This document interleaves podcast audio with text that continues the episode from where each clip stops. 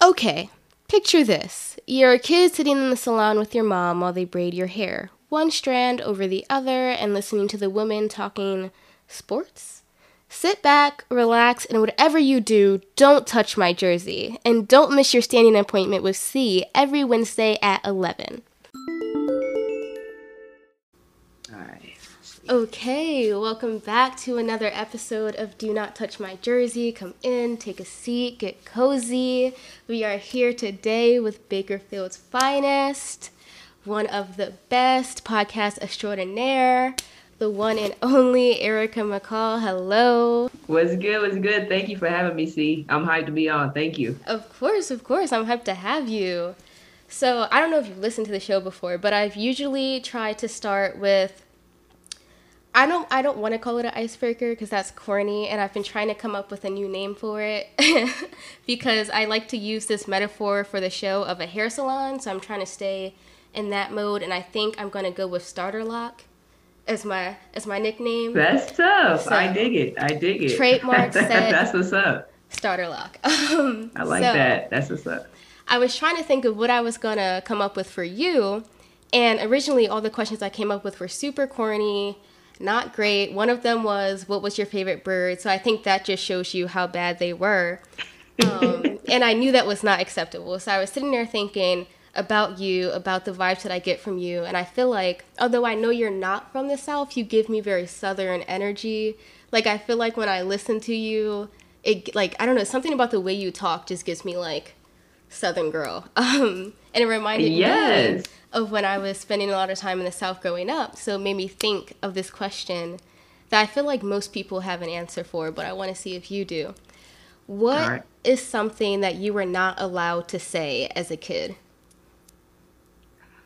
That's a great question. Um, we were not allowed, me and my brother, we were not allowed to say lie. Mm. That's a lie. Yeah, we had to say like he he fibbed or he's not telling the truth yeah, we definitely couldn't say that. Um, and but like we couldn't say but we had to say bottom, um, anything like you know very scientific terms for it. Got it, like anatomy class. exactly. Uh, but lie was a big one. Like that was like a no go. Cannot say lie. I feel yeah. like that's a common one that I've heard of. I definitely experienced that too. I was only allowed to say told a story. And even then, I couldn't say that if it was an adult, so it was like very specific. Um, but were there any songs or TV shows that you weren't allowed to listen to? My parents were pretty uh pretty lax with me um, growing up. I, I would watch a lot. Um, they even watch let me watch Flavor Love, which is kind of like my got me into my passion with reality TV. Um, my mom used to call Flav my my boyfriend growing up. So um, there's I mean it's like rated R movies or anything or shows, you know, anything of that nature. I wasn't allowed to watch, but like anything like PG fourteen, whatever TV 14, oh I was locked in. Well now I have to ask about the reality TV shows. Because you can't just say that and not talk about it. I watch so much reality TV it has transformed my mind. Um, not for the better. I was just thinking how my vocabulary has been absolutely terrible. Typos have been terrible because I have not been re. I just watch reality TV all the time. Um, but growing up, Flavor of Love, I Love New York, um, Real Chance of Love, any of those type shows, like VH1 shows, like I'm locked in. Like me and my best friend Ashley, we like memorized all season two of Flavor of Love. Um, it's one of my faves. And as I got older, um, I watched like all the Little Women uh, franchise shows, Little Women of LA, Atlanta, Dallas, New York, all that. Um, some of my faves. And now, right now, I'm really locked in. Of course, uh, Housewives of Atlanta. Top one of my faves all time. And right now I'm locked into uh, Sister Wives. So uh, okay. yeah, it's a lot of TLC. I, I, love TLC and I love like all the little people shows. Like that is my thing. I love it because they're seen as like just like outcasts of society, and yet like what these shows per you know portray is that they're just regular humans, just like ourselves. That's what Sister Wives kind of shows too. Is polygamy is such a taboo topic, um, and it just shows you know they're just regular humans that have you know normal relationships, have kids, have bonds, um, they just have four marriages and they're brought together by their marriage. So that's that's why I love reality TV. I feel like my interest in reality TV is weird because I only really like shows like Survivor or like things. Oh, like you like that. game shows? Yeah, Yeah. but it has to be like intense. Like I think I did not like Survivor for a long time. I refused to watch it, and one of my teachers in high school was obsessed with it, and he like applied to get on it every single year, and he always talked about it. So I was like, all right, I finally have to watch this because there's no way you're this crazy about something that's not good. And I was Okay. like locked in like one episode in, and I was like, oh my god, like, like this is what we're really like when we don't have to worry about this and that, and oh my god, like, and I was just in it. But and it's like if it's not like something where like something on the line, I don't, I can't, I lose interest so fast. no, I understand. You wait, so you like those intense shows. I like um Naked and Afraid. It's not really in a competition for anything for money. Like it's just literally like for people to say, I I did that. Um, which those are the craziest people if you're not even competing for money. Like, what are you doing? Uh, but I really enjoyed that show. I used to watch that um, when I was in college. Yeah, it was my college show. If you had to go on a reality show, what would you choose? Oof. You see, I love watching reality TV, but I would never want to be in it because they just they paint you terribly. They really do. They, it's all about the drama, so they're really gonna pull out any drama you have in life. Um, so let me think of one that I would like to be on. Um, I don't know, something like Amazing Race. you know, you know, they really try to pull the heartstrings So you know, it's it's promoted well and it, it, really shines light on the good part of the people. Of course they try to show some drama, but like something like that, adventure, exploring the world. I can do you. that. I can do Amazing Grace. Trying Yeah. to protect the reputation. Exactly. have to. Have to. My parents, my parents, especially my mom, uh, raised me to be very particular about how my image is Mm. is shown to the public. So, What was that? and now I'm actually, yeah, you know, it's it's just what I'm used to. Um, but like growing up, it kind of was a blessing and a curse because I thought a lot about people's opinions and like I was always trying to please people. Um, and that's something I had to teach myself. Like, you know, I can't please everyone. And I really did. Like, I'm so someone that like I need people to like me. If they don't like me, I'm like, what the heck did I do to you? Like, how can I show you that I'm a great person? Um, and that's something I had to to learn as I got older that not everyone's gonna like you. Um, and uh, build kind of a tougher skin for society. But I, I kind of still do have that that mindset about you know my image and how I'm portrayed. Um, so yeah, that's that's Erica for me. That's like I guess that's a, some a deep fact not a lot of people know about me. First on your podcast, so there we go. wow, there we go. That's the clip right there. Boom. Do, do you think that that played a part in your college career? Oh, for sure. Yeah, for sure. And just the way that I um I didn't want to make a mistake. So I wanted, you know, my coach is like always to like me. Um and I don't know if, if you've seen um, the 30 for 30 Dream On. You talk about like the favorite on the team. Like I was the team favorite. Everyone knows that. Like on even as any of my teammates, I was the team favorite. um, and like I don't know if that's because like I was always trying to please her, or if, if that's just who I am and the person that I was. She just en- enjoyed who I was, but I, I feel like it did. You know, I always wanted to to make sure that you know I went out my way to make sure my teammates enjoyed me, and and maybe you know that ended up helping me in the in the long run. You know, with me being a successful player and my teammates just wanting to play with me. I feel like that's a big part of basketball. Like you not gonna be good if your teammates don't like you. so so I feel like yeah, that could have played a, a, a part in my my college career for sure. Now, how would you describe your college years? Oh man, I loved it. I love Stanford. It was it was a lot of fun. It was it was tough. It's mentally tough. Um, and we call it at Stanford, we call it intellectual brutality. That's something that we call it. That's intense. um, yes, it is intense. Um, and you know, it, it challenged me physically, mentally, but overall, like I wouldn't trade it for the world. And I remember like sophomore year, I thought about like transferring because I felt like I wasn't getting my playing time that I deserved. I felt like I wasn't being understood as a player. And uh, man, like looking back at it, I'm like so glad that you know I decided to stay and push it out because that next year was like my breakout year at Stanford, and it got even better. Tara was like a lot more personable as a coach, which we really enjoyed. as a team, um, and that made my experience all the more better when you know the team was really bonding with the coaches, and then basketball was great. Um, the academics, a lot of people like always ask me what, what the academics are like. To me, now I majored in a fuzzy, a fuzzy major. What was your major? Which is, is psychology. Okay. I majored in psychology, and everyone's like, "What'd you major in psychology at Stanford?" And I was like, "Yeah, I did," but I don't. I wouldn't say that it was like extremely hard. I was. I think that I succeeded at Stanford because I just worked hard. I think I didn't have the best scores. Like I, I had good grades, but like going into like my test scores were basic, average at best, mediocre at best. I had mediocre test scores. Thank God for a basketball scholarship that helped me out with that. but honestly, like my hard work allowed me to to be successful on the court. Like I wasn't the best player at Stanford, but on the court and in academics helped me be successful. Uh, finish with a three five, so that was pretty cool. So I love Stanford. Long story short. Man, I just like blanked because now I'm trying to think of what that space was like for you because you you grew up in a space like that or like mm-hmm. around there at least.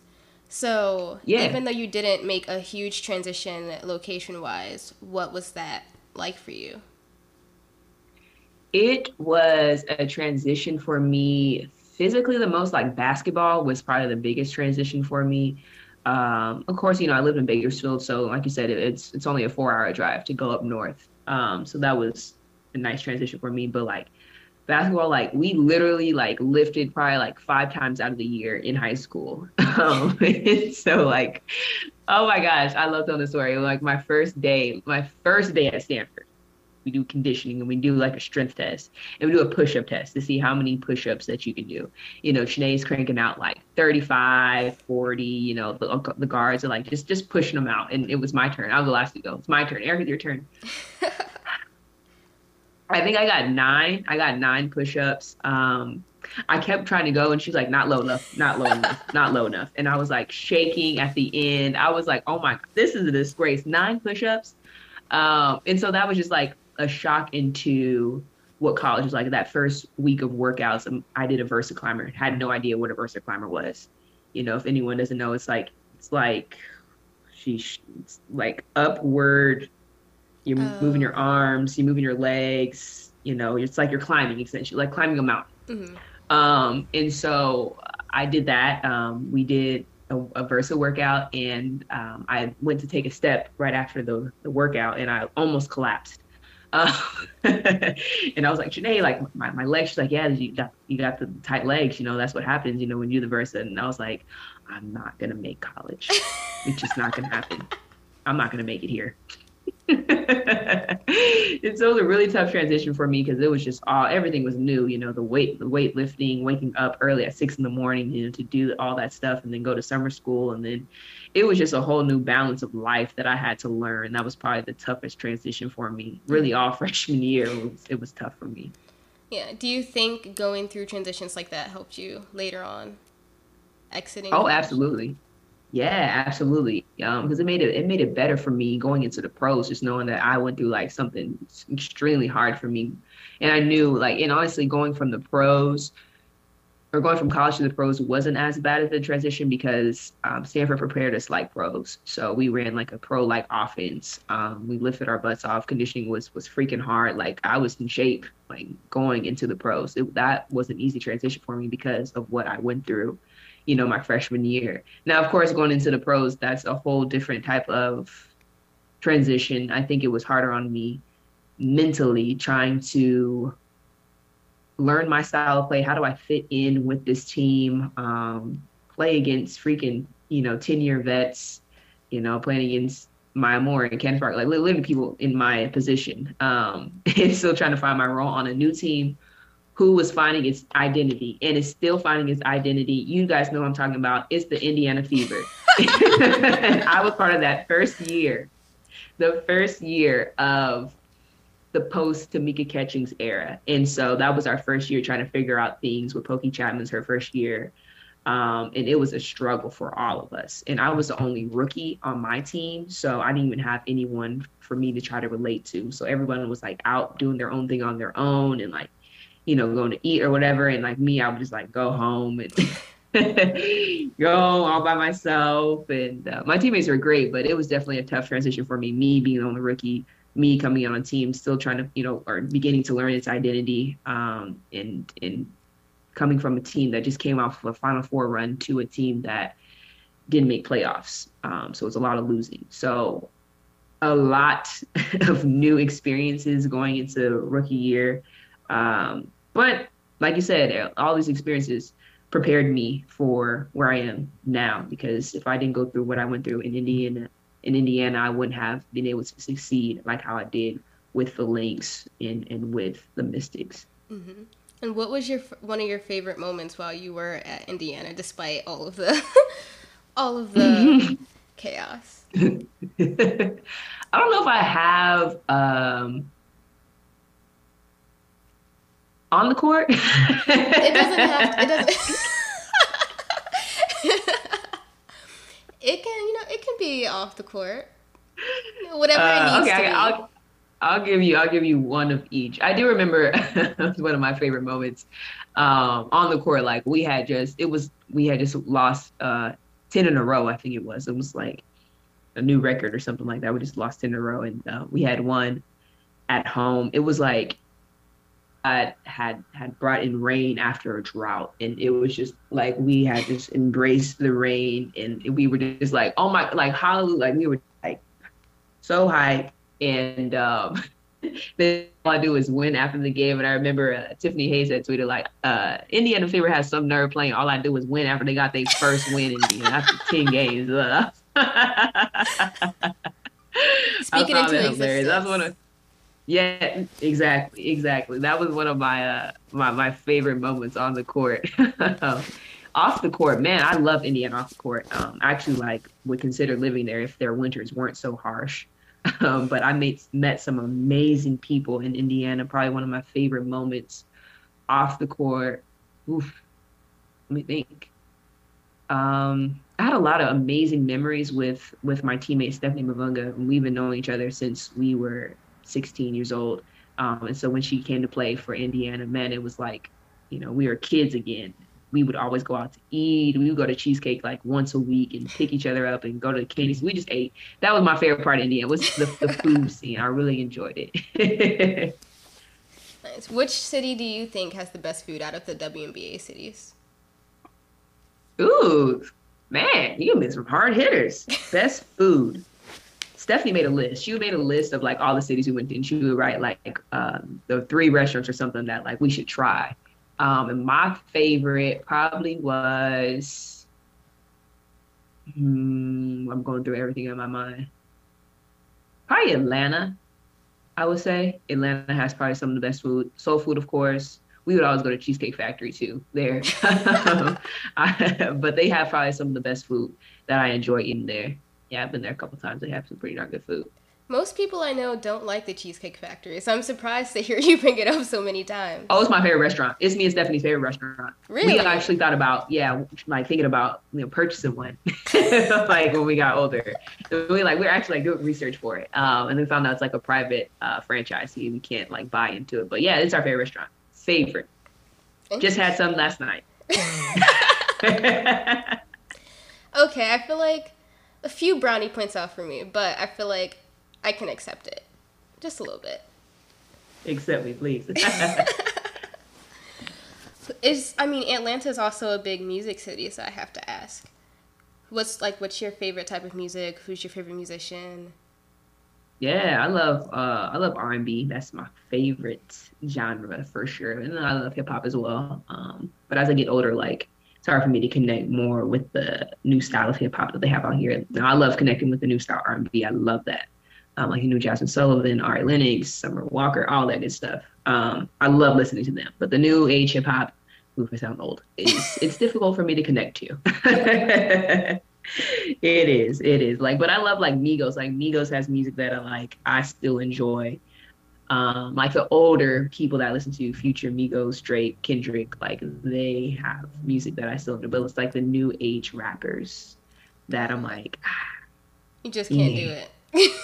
Can't get jiggy with it. Can't get jiggy with it. were you into R and B like growing up too, or were you? Yes, uh, my dad. We would listen to um, '90s R and B, all literally all the way back to like 50s and 60s. Like we would listen to stuff all the way back then um, on the on the radio. And so I've always been a huge fan of R and B just because the way that my dad and we had like this huge connection with it. And so yeah, I mean, he's I thank him for my music taste because it is it is what it is because of him and the way that he helped me develop uh, an amazing, I think, collection of music that I have within my archives. So shout out to my pops, all the way back from the Temptations we would listen Ooh. to. Um, to what we yeah, woo, I love some Temptations. Yes. I just got on my guest um, from the last episode, uh, Kara, because she had never seen like the Temptations biopic she had never seen. Have you seen the Five Heartbeats? Okay, I haven't seen the full Five Heartbeats movie. Like I always catch like little clips of it, and I know like the iconic scene where the sister singing with the brother in the room. I know that part. Um, oh my that's God. about it. I did. I have seen the Temptations. I've seen the Michael Jackson. Uh, shoot, what's what's it called? What's American the, Dream, Jackson Five American. American Dream. Dream. Yeah, I've seen the Michael Jackson um, like ten times. Um, so full day, you just be chilling at the house and just be be it all day. Uh, but yeah, the Five Heartbeats, I I I know. I'm ashamed to say. This is the second time in a row that my heart has been broken. That is my favorite like classic movie. I cannot believe this. I'm like I am losing cool points by the moment. Man, I gotta gain some. I gotta gain some back. My goodness.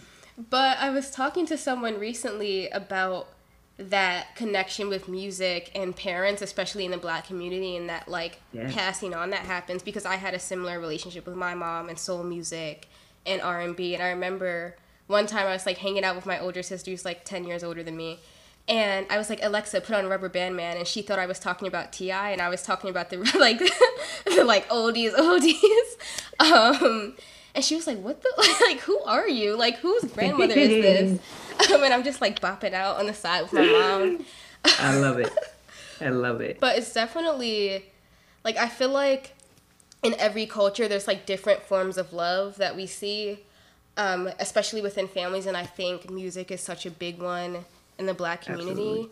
Um, Absolutely. And it's like continuing to be, and it's so interesting seeing how music is changing and like with the new age hip hop, um, yes. and like that whole wave, which is really interesting because I also I don't really get it yeah. either. My brother loves it. some of it I can vibe with. Some of it I'm yeah. just like I get it, but no. Um, but it's interesting to see what it's gonna be like in it, like the next generation and like what music's gonna be passed down or whether like. Yep. It's gonna be like that type of like older R and B, or like if it'll be like the R and B we're listening to now, or whatever. Um, but yeah, that's that's weird. I couldn't imagine like passing down like the current like hip hop is like that like that like parent child connection. Yeah, I knew how I could have that connection, you know, with with my child. Like I was now R and B man, I would put them up. Man, we gonna listen to this. Like we gonna listen to this. Some soul, sir is my guy. We gonna some sir. But yeah, I don't even know how to what music to put on for these for these kids. I didn't, I don't know. I think that was the most like auntie moment so far. You know, I am turning 27 and I'm reaching auntie years. So, oh man, shoot. My What's... friends do call me Ari. Ari Chambers does call me an auntie sometimes, so I guess I will embrace it. I mean, you are a real life auntie too. So, what's that like? For you? I am. I am. No, it's super dope. Um, I actually haven't been able to see my nieces in a while because every time I do, like I'm playing and then when I want to see them, they're like in Florida with their other mom. So it's been tough being able to try to see them, but I love like watching them grow, even if I have to watch them grow through social media right now. Mm-hmm. Um, and so, you know, there's a time where I can see them more. I mean, they're just absolutely like the dopest kids. I like, I think they're so amazing. I think and it's amazing how my sister and Candace have allowed them to express themselves at such a young age. Mm-hmm. Um, as opposed to, you know, maybe when we were younger, you know, our parents put us in dresses, you know, and they're you know I have twins. Um, I also have a nephew, and he's like he's eight months.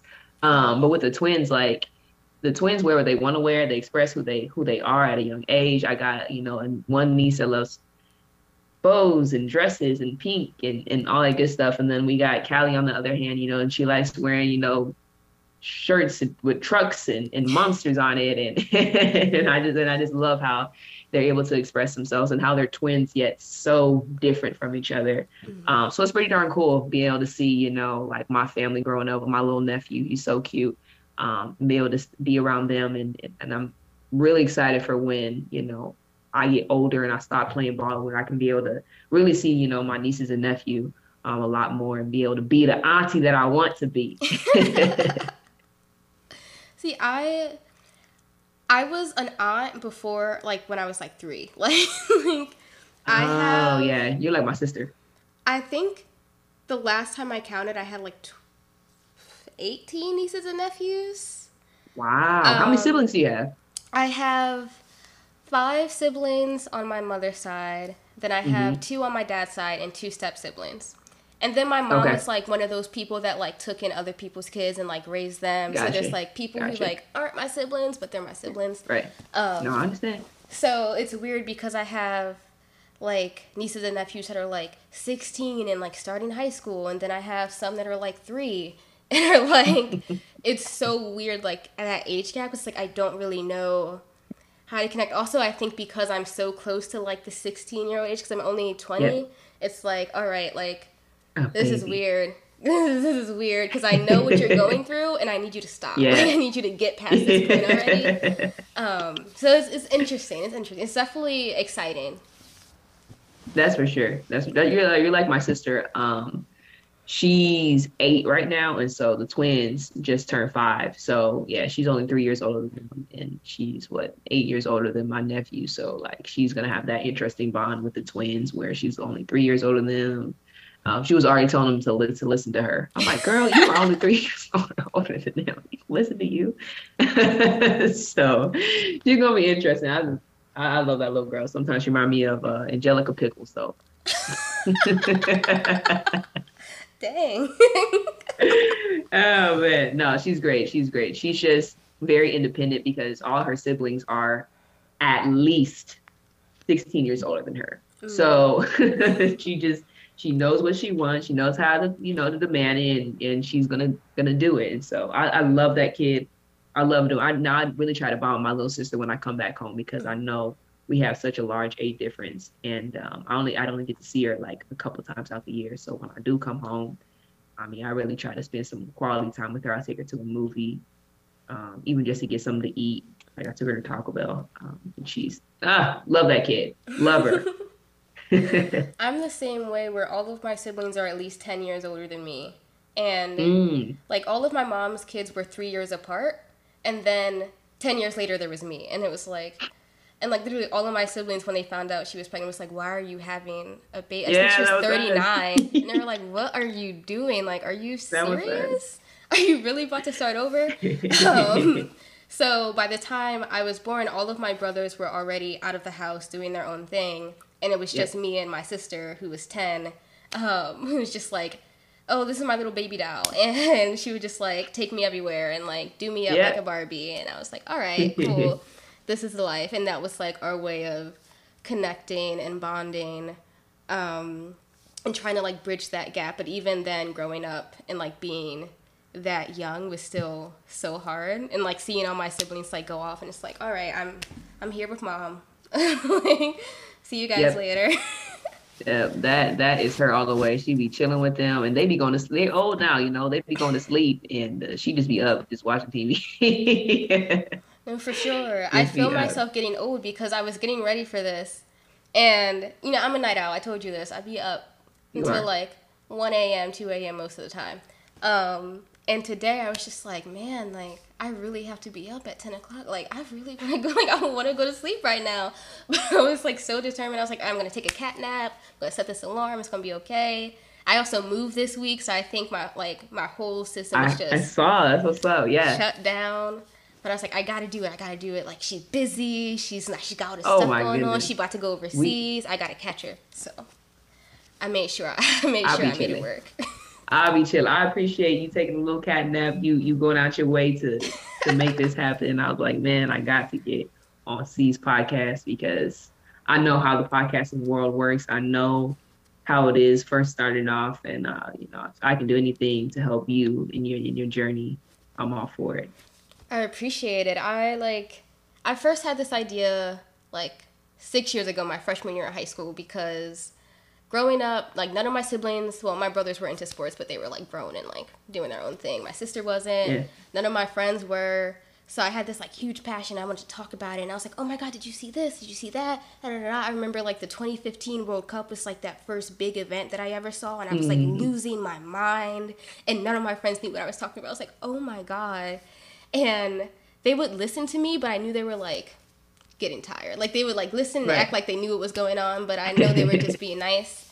And I was like, all right, I need to create something where like I can get this out. And I wanted to make a podcast, and I was like, I don't really know how to do that.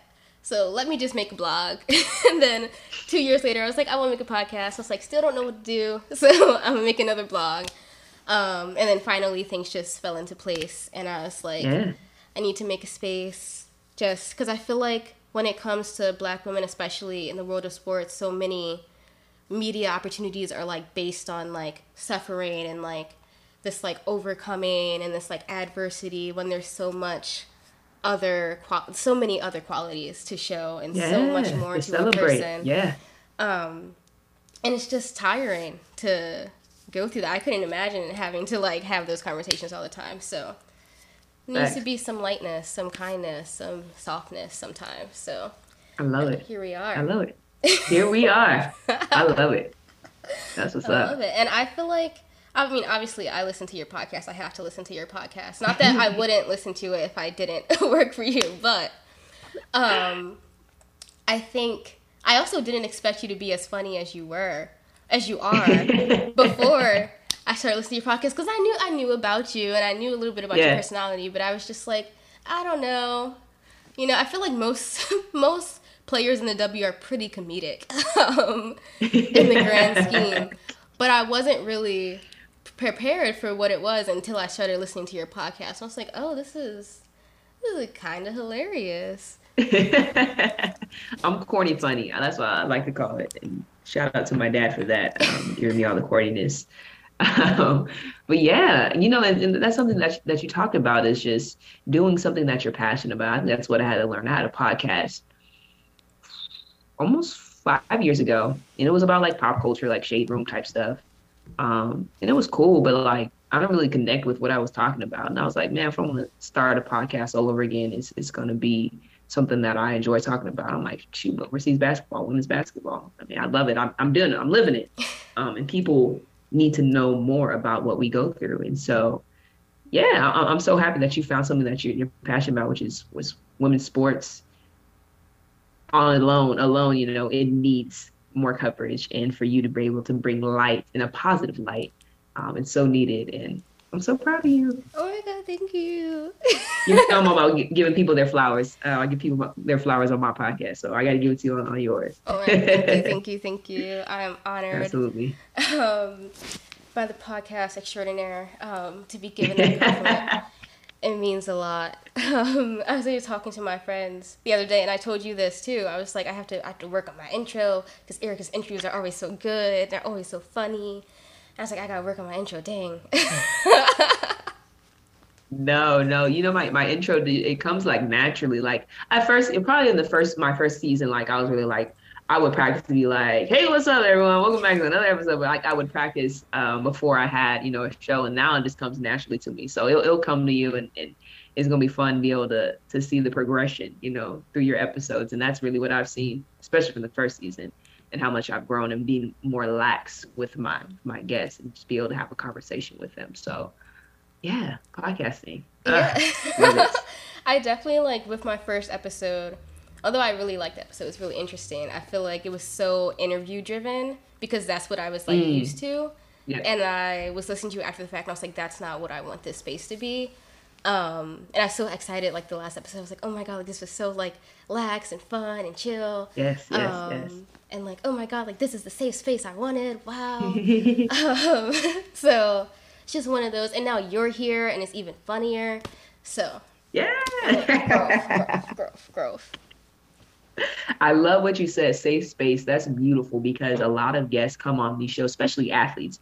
We come on these shows and like we're like, man, it's probably boring. They're finna ask me the same dang questions that I always get asked.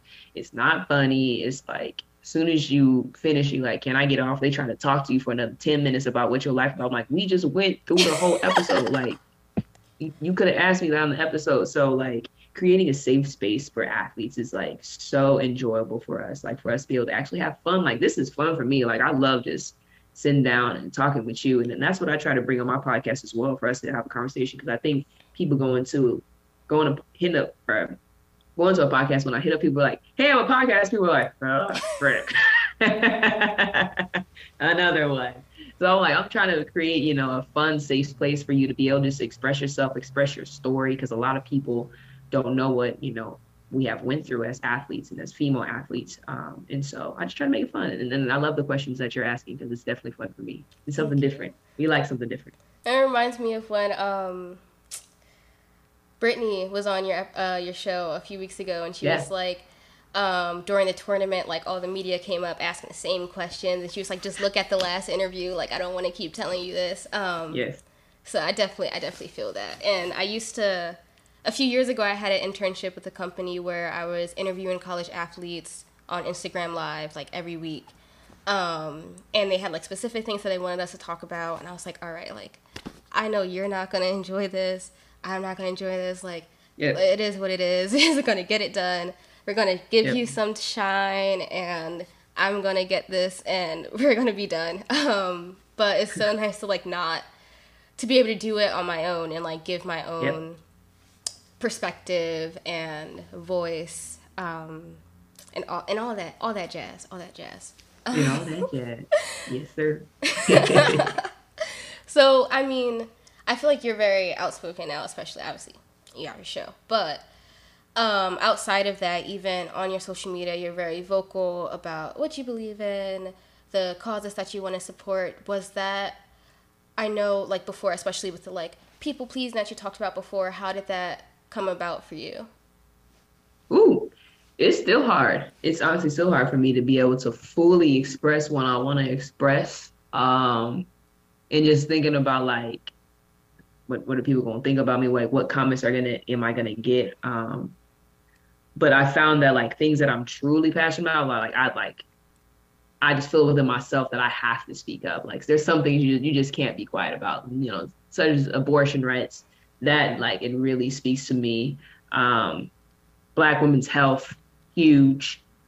Uh, BG today, you know, you know they announced her sentencing of, of nine years, and for me, I I think I know kind of the process. I'm like, okay, we kind of got to wait for the, the, the prisoner swap to happen. So I'm, I'm still very hopeful for her, even though they did announce nine years. But I think the most frustrating for frustrating thing for me was within the black community seeing that people saying, well, she did it, so she she you know did it, got to do the time. When mm-hmm. they have people, they're they're tweeting out or, or, or on Facebook saying the same like, man, you know my homie down, you know they just caught him for some weed. I'm like, you, but but she she had less, wasn't even trying to sell, and you guys don't have any empathy for her. It's mm-hmm. just it's it's mind blowing for me within the black community that they just don't have any uh, empathy for, despite they have people that they're close to going through the same thing as her, and they want them out,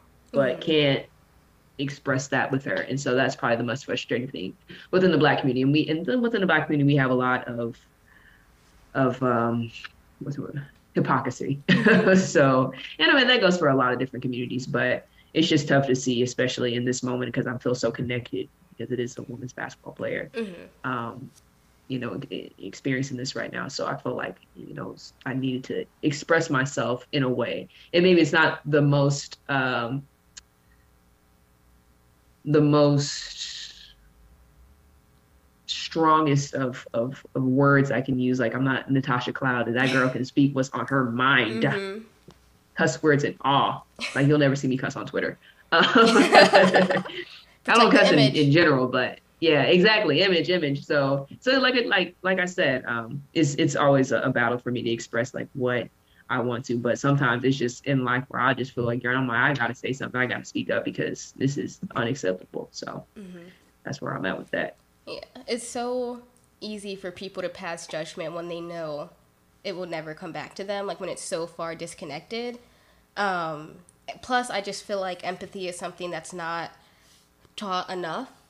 Um, mm. In the black community, it's not focused on enough, and especially because so many elements of childhood focus on judgment and focus on fitting into this space and being this ideal person and whatever like area you're in everywhere is different but there's yeah. always that pressure like be this thing um, and i think there's just so much othering that happens in the black community yes. that for no real reason and like no no benefit comes out of it um, other than making themselves feel better for a second and then moving on. Um, but right.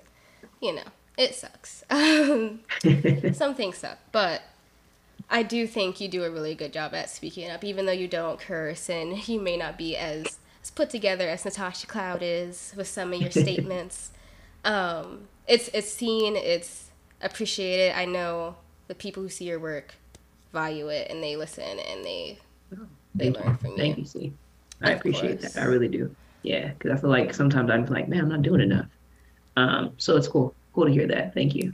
Yes, yes, yes, yes. I feel like that's such a common issue, especially I feel like black women are always pushed to like be on it and like constantly be working and moving and there's this idea that we have to like keep going no matter what um and it's so easy to get stuck in this idea that like my like my worth is stuck to like my what I'm producing or what I'm giving to the yep. world. Um, yep. And it's like no, you're worthy because you're alive and you're breathing and you're here and you're on this earth. But it's so easy to get caught up in that because of the world we live in, and that's something that I had to think about a lot this summer, where like I wasn't in school and I like didn't feel like I was like doing as much as I could, and I wasn't like doing being as active as I wanted to be in my community, and I was like, what am I really doing here? Like, what is the point of me mm-hmm. being here if I'm not producing something? And I had to step back and remind myself that, like, you are you are existing, you are surviving in a world that is built against you, and that is hard. Yes. And that takes yes. giving yourself time and being kind to yourself and realizing that you don't have to be on a thousand percent all the time. You don't have to be doing something for other people all the time. Sometimes you can just sit and relax, and that's okay. Um, which is so just not it's just not a thing that we're taught until yeah, it's very too taboo. late a lot of the time. Yep. Yep. Maps. Thank you, thank you, thank you. You know, I was a um, creative writer for six years. I studied it in there we go. So, you know, I have there a way go. with words. Um, but that is definitely something that I feel like, especially being in the women's sports community, is so so much more obvious, especially with the WNBA and it being uh, ruled by the minority in a lot of ways compared to leagues like the NWSL where yep. it's hard to even like there's not even a black person on every team and there's not even enough yep. to be on you know and it's it's weird just seeing that the same amount of work is being done but it's not being seen and it's so easy to be like, well, I'm not doing enough because yep. the like because of what the community is built around me. Yes. Um, yes. and that's not that's not the case. I just want to like hug like every black woman and be like, you're okay. Um, like, you're fine. Thank you. no, we need we need more hugs and we need more love and appreciation um, as black women. And the stuff that we go through, the trauma that we go through uh, within our community is, is, is definitely tough. Um, so hugs all around. And I'm not a hugger, but hugs are needed. I'm not a hugger either. It's too hot for that, especially right now. But I will give. I will give the hugs. oh, sorry. Do you think that obviously I feel like being in like a league that is so uh, minority driven, even like going overseas, do, like how does that impact your your view of like your power? The playing in the WBA has given me so much power. Um, with with it being a majority black female league. Um, man, like especially in the bubble season, I think I felt most empowered because we were doing all this work, especially you know the leaders of the WNBPA, were, you know they're the front, you know they're like the people on the front, um, really you know taking all the shots and doing all the work. Um, but me being a part of that, I'm like, man, I feel so powerful. I feel like what I say matters, what I do matters, and that we are helping other Black women um, feel empowered and, and, knowing that they are loved and supported and, and, being a part of that the league. That's that's probably the best part of being part of the league. Like, man, you are empowering other young girls who want to be just like you, mm-hmm. um, and empowering spaces for people to feel safe. You know, I feel like uh, the league has allowed women of color, um, even people who who are identified as, as, trans, you know, to be able to come in in a safe space and just feel embraced. Like no matter who you are, like the WBA is going to support you. Like we are a family. Mm-hmm. That, who you identify with, you are going to love and support you, and that's what I love most about the WBA. Agreed. I feel like when it comes to like different sports leagues, the WNBA is like a little behind in a lot of a lot of categories, but I feel like one of the mm, main ones. That's another podcast on its own. yes, but one of the main ones that they're always on the top of is that player community and that player support. Yes. And I remember, yes. especially in the bubble season, there were so many people who I knew had never paid attention to the W before, like I mm. knew I had never seen them post before. I had talked to them about it. They didn't know anything about it before. And like suddenly they like I saw them like sharing these posts about like these black women banding together and like really getting into it because they saw this like sense of strength, especially because that was such a dark time for everybody with the protest yep. and everything. And like I don't even remember most of that summer because it was so much happening. But yeah, yeah. I remember like that breath that it was I was able to take seeing that type of demonstration and that type of strength and knowing that it exists and that it's possible even going through that and even with the BG situation seeing everybody show that support and show that love or like with everyone posting their pictures like um, yesterday and like sharing that sense of connection it just shit gives so much light um, when like things are really heavy, um, and it helps break that down in a way that is pretty hard to do otherwise. Yep. One of the beautiful things about the league, there's other things that are need much improvement on. and maybe maybe you can have a podcast about that. Um, yes, I'll have a round express table. that. There we go. There we go. Well, I feel like we should start wrapping up. But I've I've had a great time talking to you. This was fun. Loved it. Thank you. I'm glad you loved it. I'm glad it was fun. That was the goal. Um, yes. I feel proud. Look at you. Sound like me when, when when when my guests when my guests they're like, "This is fun." Like that was the goal. that was it. uh, you are amazing. You are phenomenal. The work you do is valuable. People see it. People hear it people acknowledge it. I acknowledge it. Listening to your podcast, seeing all the work that you do is so inspiring. I'm so happy that I'm able to connect with you on the level that I am. Um, like I still remember like calling my friends when you like first messaged me. We're like, "Yo, do you still want to do this?" And I was like, "Oh my god, like, oh my god, like everything works oh, out. Oh, man, I knew it was gonna it. work out. Oh my goodness, like the world just loves me." Um, so I'm just I'm so grateful for you and the light that you bring into every space that you enter. So thank you so much for being on this show. Thank you, C. This was a true blessing. Thank you. So proud of you. Um, call you my Chiney Ogwumike used to call me PJ, which meant protege. So I'm gonna call you my, my PJ. I will take it with grace. Absolutely. and I will Thank you for having me on. Of course. And I have to highlight your podcast, of course, because it's amazing. Bird's Eye View, available on Apple, Spotify, YouTube, everywhere. At Bird's Eye View on Instagram and Twitter. Um, make sure you go listen to it because it's pretty fire. Destiny Slocum was on the new episode, and you should go okay. listen to it. So, gotta give you that shout out before I let you go. The plug, though, the plug. That, that was the family plug right there. Even though you haven't seen the five heartbeats, and I am disappointed and heartbroken I still have to show you love because that's how great I am. And I feel like you should watch it because that's how great you are. Oh, I will. Okay. I will. I will. And that that is a promise to you that I will watch it. Now I don't know when. Sometime, you know, I'm gonna watch it while I'm overseas. Okay. That that's what I'm gonna do. And then I'm gonna, I'm gonna hit you up like, yo, see, I watched it. This is amazing, amazing movie. Great movie. It's not better than the Temptations, but it's amazing. Well, I don't know. We'll see. We'll see. I got you. I'll hold your brownie points on the side until then. Maybe you'll get 'em back. Say less. Say less.